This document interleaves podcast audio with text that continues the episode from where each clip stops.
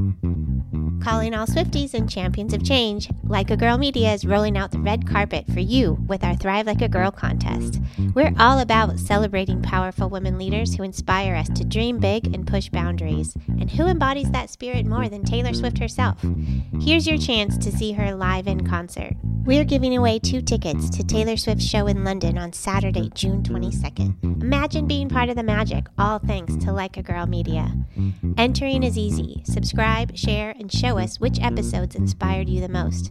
Visit our website or check our social media for all the details. Don't just dream it, be it. Thrive like a girl and make this summer unforgettable. Contest opens globally, mm-hmm. void where prohibited, must be 18 or older to enter, no mm-hmm. purchase necessary. Mm-hmm. Subscribe and share with hashtag Thrive Like a Girl and tag us at Like a Girl underscore media for entry. Unlimited entries means unlimited chances.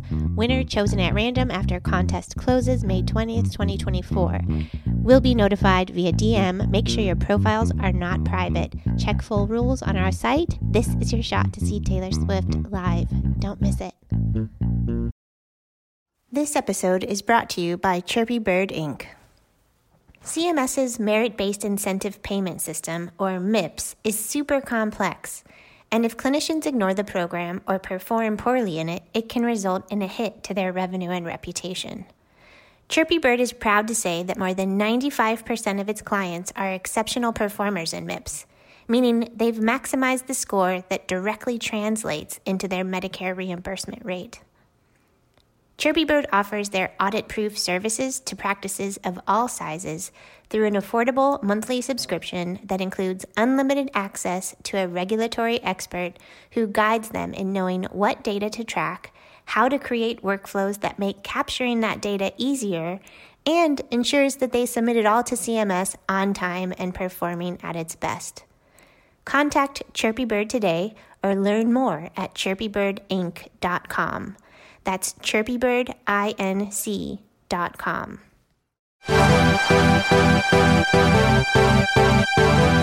Welcome to the Hit Like a Girl podcast. This is High Tea with Grace, where we spill the tea on HIT. I'm honored to welcome Esther Kim.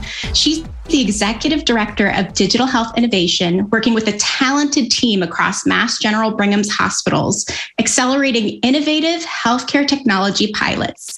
Thanks for joining us today, Esther. Thanks for having me, Grace. We're really excited to learn from you and hear a little bit about what you and your team are working on over there. So tell us about the path that led you to this role at Mass General Brigham. Yeah, Grace, it's been a really interesting journey professionally. So, I started out my healthcare career actually as a registered dietitian. Um, one of the places I worked early in my career was at Brigham Women's Hospital. Um, and really, went through a journey of doing a doctorate in nutritional epidemiology and finding that that actually wasn't the right path for me that even though i loved academia i really missed being in the clinical space being boots on the ground, you know, working with people, really helping patients. And so I've had this journey of going through and managing a clinical department, then working at a small EMR company, and then led me to General Brigham, where they were creating a new position to support the Medicaid and Medicare Accountable Care Organization. Um, Medicaid, in particular, was something brand new, and um, anything new really excites me. I love creating new teams, new opportunities, like being a little bit scared. And so that was a nice, scary opportunity for me. Um, did that for two years. And once the group was really stable, I felt like I had um, set up a really nice framework for people to follow. There was a new opportunity that came about at Mass General Brigham around digital health innovation. And this was really meant um, for the group to support all of our hospitals across the system. So, Mass General Brigham is a complex network of two academic medical centers, community hospitals, specialty hospitals, a lot of different primary care services. Um, and we wanted to ensure that we could spread a lot of what was happening on the grounds, great innovation um, leaders and researchers that we wanted to be able to support. So, again, a brand new position that I was able to get into, really create some of the strategies and processes and governance, and build a really strong team um, over the past two years. Wow, that's amazing. And I saw that you started your role in January of 2020. So, how did this timing in particular accelerate the need for what you guys were doing? And what was the first problem your team decided to tackle? Yes. Um, so it started out, um, you know, creating a new team and really thinking about our processes and governance. But as you can imagine, everything quickly shifted with COVID um, as we realized very early on in about mid February, so about a month into my role, that we needed a lot of different work around how we support our hospitals, our patients around our COVID efforts. So that led to very accelerated implementations thinking about remote patient monitoring. You know, um, there was a concern at that point that we would overwhelm our hospitals. So those that may be less um, severe in their symptoms, we're trying to figure out how to keep them at home while monitoring their oxygen, their temperature, all the important things that we were finding out about as um, you know symptoms of COVID um, and led to very rapid development for some new um, platforms and technology for us. One was called COVID Pass that we program manage along with an incredible technology team. Um, this is meant for employee attestation for COVID symptoms. That was something that the Department of Health was requiring.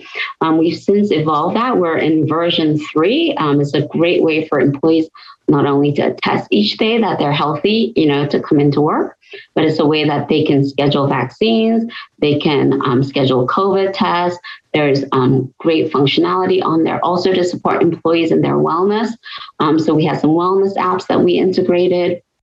Um, so that was just one example. And then the other side, for patients and visitors, they also needed a way to attest that they were um, symptom free so that they could continue to come into the hospital and be seen for all the necessary services. Um, and that's called MGB pre screen that we also developed very rapidly to ensure that um, patients could come in. But I think one of two of my proudest moments during the time as vaccines were rolling out, um, we were part of the technical team that in one week we texted, um, sent emails, and wow. um, our um, patient portal messaging to over 2 million patients. Oh, that is awesome. That, wow. Eligible for a vaccine. They can come in and schedule with us. Um, you know, what, how else can I, you know, uh, impact that work. And then the other, we also wanted to focus on making sure no patients were left behind. Yeah. So since we are a very large health system, we do have a great network of patients that may have visited us two or three years ago. And we wanted to ensure that they also had access to um, being able to receive a vaccine. So we used the novel technology um, that patients that had landline only um, was able to schedule over the phone if they choose to um, do so, or let them know, you know, to update their information with a mobile number that we could text them additional information and, you know, to get them scheduled. So, you know, really also thinking about health equity and how we can use technology um, in a standard form to communicate, but how we can also expand that to reach um, some of the folks that maybe only have landlines or not as technology savvy as well. Yeah, that is so inspiring, especially reaching the Medicare and Medicaid populations that are so at risk and have so many chronic conditions that need to be managed and, you know, have so many more needs, I think, than other populations might have, in addition to the other populations you're serving. So yes. I could imagine managing all of that and making sure that health equity was at the center of what you did was so important. Yes, and with our diverse population, you know, we really have a strong effort on making sure that we're also communicating um, in multiple languages and being culturally mm-hmm. sensitive to, I think, the information that we provide as well. So a lot of efforts on our parts, you know, a very multidisciplinary group that was at the heart of not only our patients, but also our employee vaccinations as well, because we have a diverse workforce that we also wanted to target. Wow, that's so true. So true. Now, I'm interested about your ACO background. Um, how does this ACO background really inform your this new digital health innovation role? Yeah. Um, so, with my ACO background, um, I felt like it was a really important bridge with value based care and thinking about our population and where some of the needs are. So, certainly, those um, patients with chronic disease is a huge area of focus, whether it be diabetes or hypertension, hyperlipidemia, and others. And I joke that um, when I first started out my career in and in wellness and disease management and ACO about 12 years ago now, we actually tried to develop a diabetes app. We were a little bit too ahead of the game. Wow. Um, and therefore, it didn't work out because apps weren't that popular at the time. Um, kind of wish I had kept going. But, you know, thinking about how we need to do a better job in trying to use technology to enhance our care teams. Mm. So with um, ACOs or anything in population health, there's huge engagements with patients, making sure that they're coming in for their labs, making sure that they're you know taking their medications, that they have doctor's visits, that they're attending to if it's preventative, making sure you're getting your mammogram, colonoscopy. There's a lot of efforts on my nurses and medical assistants that had to make those calls, that are sending those you know messages in a very manual manner where mm-hmm. technology and innovation really can come in is think about rules that you can automate to say wow this patient has diabetes hasn't come in in six months. We need to you know message that patient to say it's really important your doctor cares about you. These are some ways that you can you know continue to um, be engaged in your health. That also saves a burden of nurses, medical assistants, reaching out to, I would say, the 80% um, that just needs that nudge or reminder. Certainly, there's that 10 or 20% that really needs that high touch and care. So it really helps. Um, our care teams also work at the top of their level and to really be able to focus on those high needs patients rather than um, spending their time with some of the gentle nudges of the majority of the population that just needs a little ping. That's true. And it can be so stressful, but you know it's critical for the payment models to make sure that they're getting the best care, in addition to critical for the patient's care in general, getting the best yes. care. So I could imagine the anxiety around some of those administrative tasks that they used to have to do manually that they're now starting to be able to do increasingly more you know, in an automated fashion. Yeah, mm-hmm. definitely. Um, there's so much that we can um, support, not only our, I, I, think our patients, but really our care teams as well, using mm. technology and all the work that's required from a value based care um, type of model where we're making sure that our care teams also have all the right resources, right, at the right point in time so that um, they have the most accurate information they can provide um, to the patients when they're in need of, say, for example, enrolling in a, a WIC program, for example, that they have those um, abilities also at their fingertips and not necessarily coming through like 10 pages of different papers. Yeah, so true. Are there other ways that current payment models impact the type of work that, uh, or the type of technologies that you guys invest in? Yes, um, I think especially with the start of the Medicaid ACO program, there's a huge focus about five years ago on social determinants of health and how that can impact, you know, how patients are getting their care. Um, we um, built out our own social determinants of health questionnaires. It's evolved a lot since then in the space in terms of the technology on really curating better, you know, questions and answers for patients. But it really is another important aspect of making sure that not only are you asking patients those questions, but then being able to have that follow up. So again, with the resources, having something that's automated. So while you're in need of um, housing support, you know, here's some information. It's also linked then to your patient chart so that you can also pull it at any given time. I think it's really critical that not only are we pushing information to our patients, but they're able to pull information um, using technology. So another really important component um, as we think about accountable care organizations and how social determinants of health has made a really important factor of how we think about um, our patients' health more holistically. Mm-hmm. More patient centered, whole person centered care, mm-hmm. and using technology to really make sure that that's that can happen in the best way possible. Now, I'm wondering what regulatory measures have the most impact on you in particular, and how does your team kind of track them and keep track of of, of those items?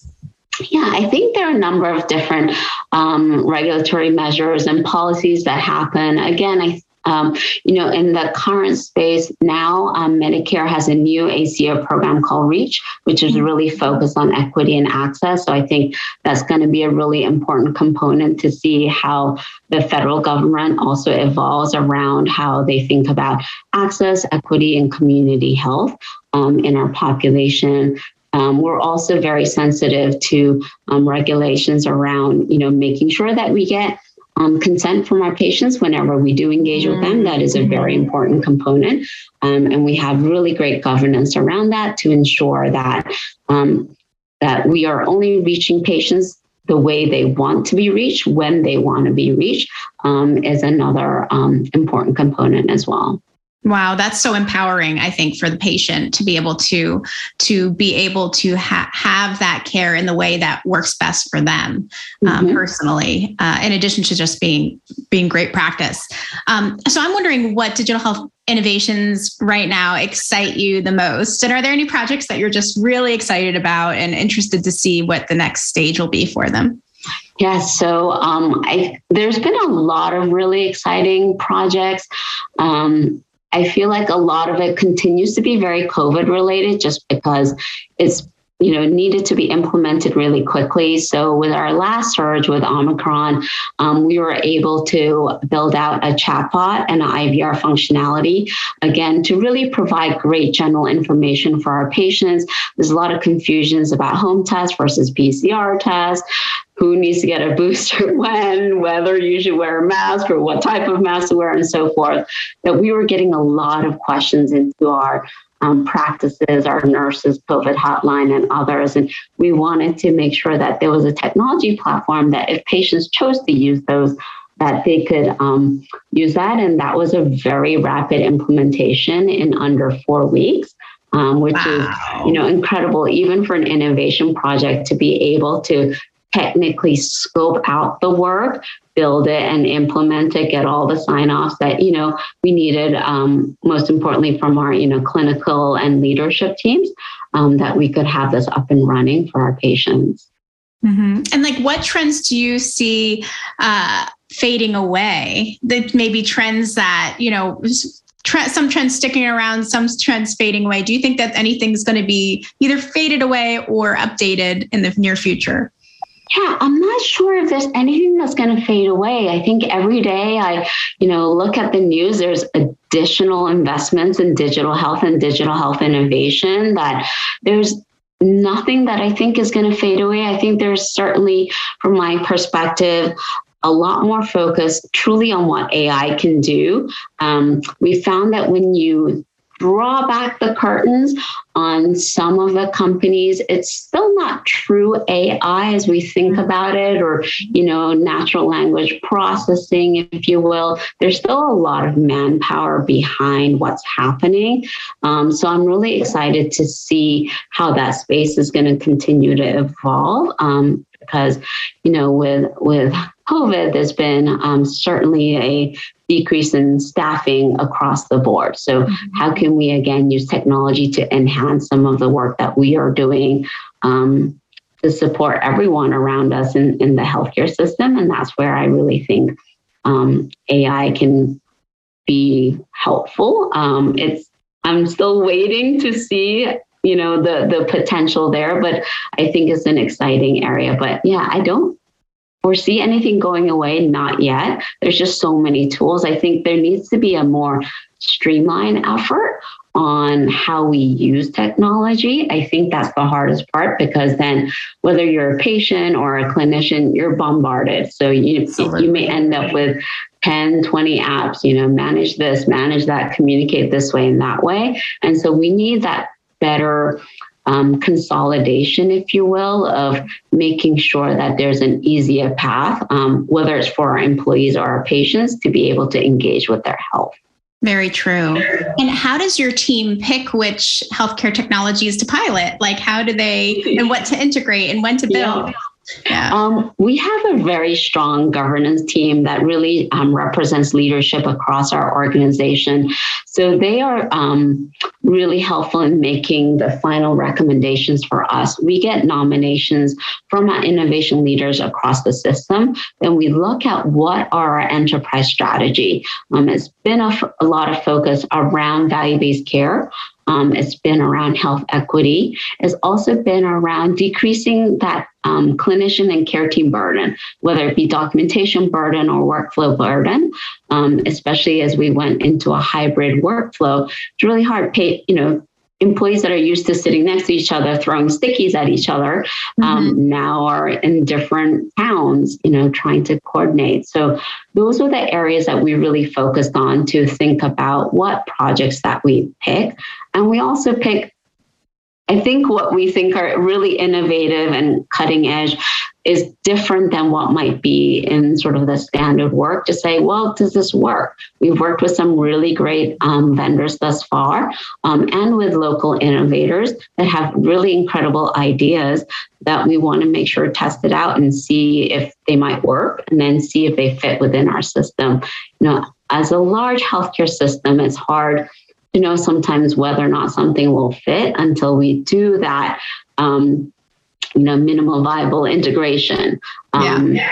and um, you know see and, and get perspectives from whomever our end users are to say does this work for you? Is this helpful? Is there an impact? Is there value um, in bringing the service um, That's very interesting to me. So, um, at what stage then in the digital innovation implementation process do you invite patient feedback? Um, and and do you think that might change in the future? You know, at what point that starts to become something that you you know do more of? Yes. Um, I think we think about patient feedback in multiple levels depending on our project. So, certainly, I think there's a standard sort of survey that goes out to patients. So, if we're thinking about a um, technology that direct, directly impacts patients, we can send them a survey, whether it's by you know text or email afterwards. But we also want to look at the data and look at how patients are actually engaging. It's one thing they say like, "Oh, this is great," but never use. Very um, true.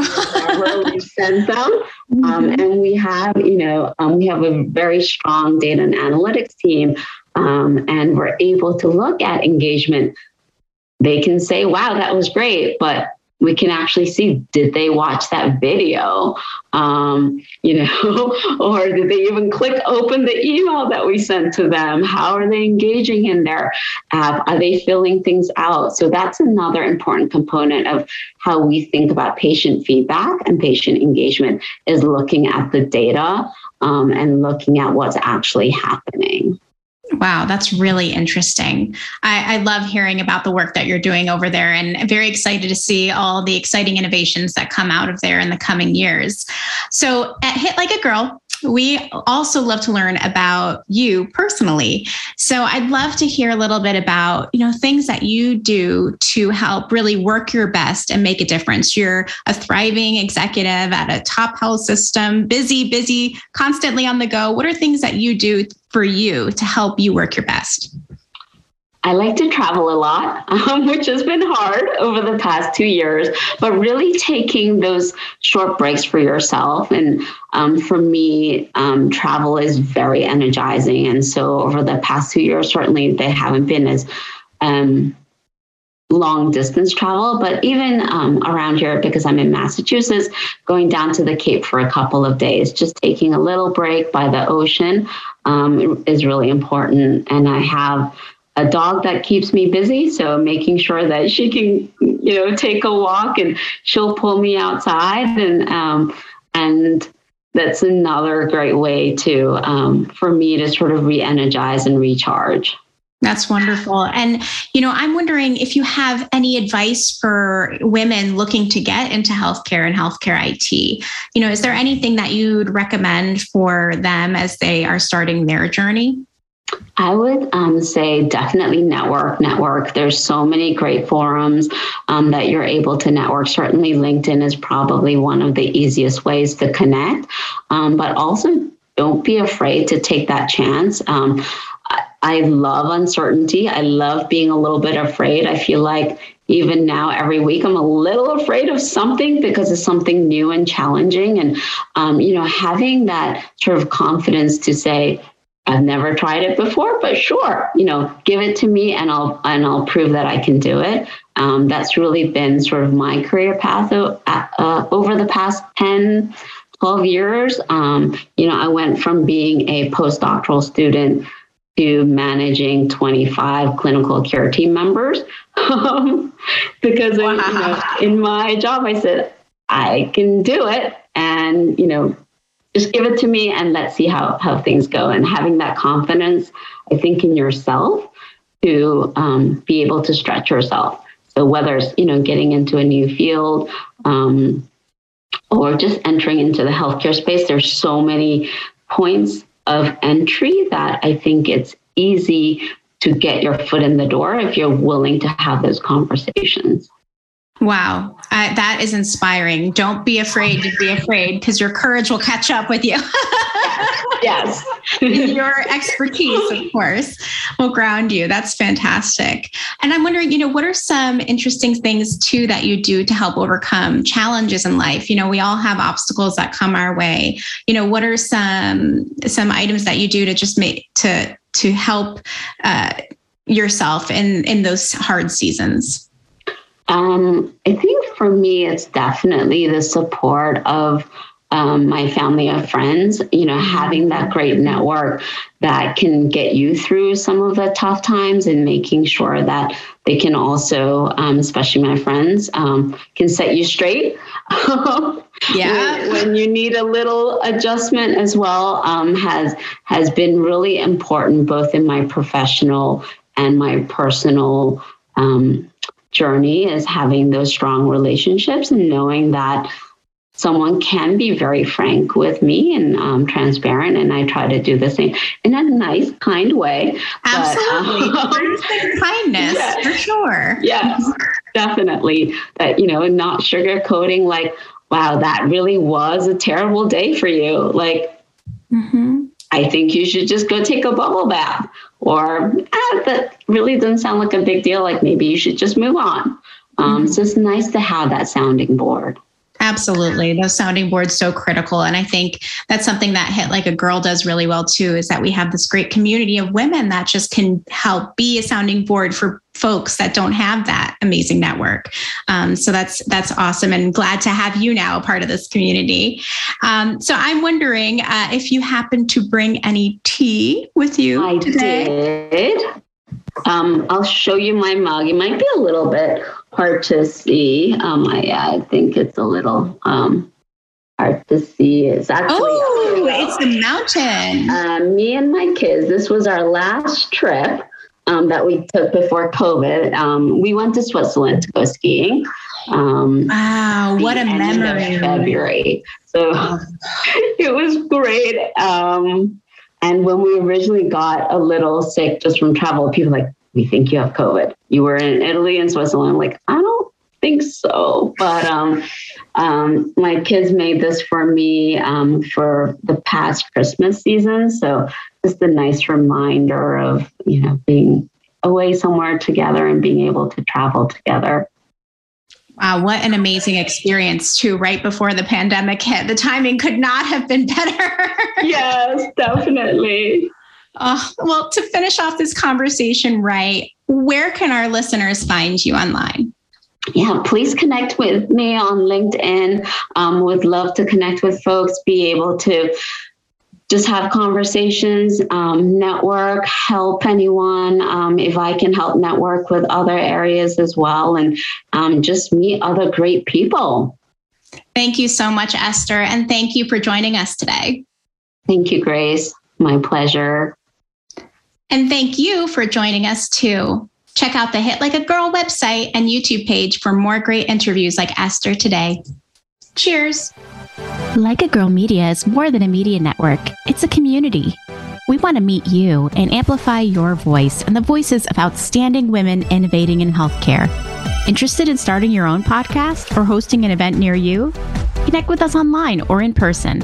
We're here to support and empower you. Hit Like a Girl podcast is a proud member of the Health Podcast Network. One thing I love about working with them is that they're mission driven, which means that they're dedicated to featuring authoritative shows, hosts, and guests who take on the tough topics in healthcare with empathy, expertise, and a commitment to excellence. If you're looking for bingeable content related to the healthcare industry, they've got more than 8,000 episodes on demand waiting for you. From professional development, the patient voice, digital health, innovation and entrepreneurship, and of course, health IT, they've got you covered. So, this is your official invitation to check them out at healthpodcastnetwork.com.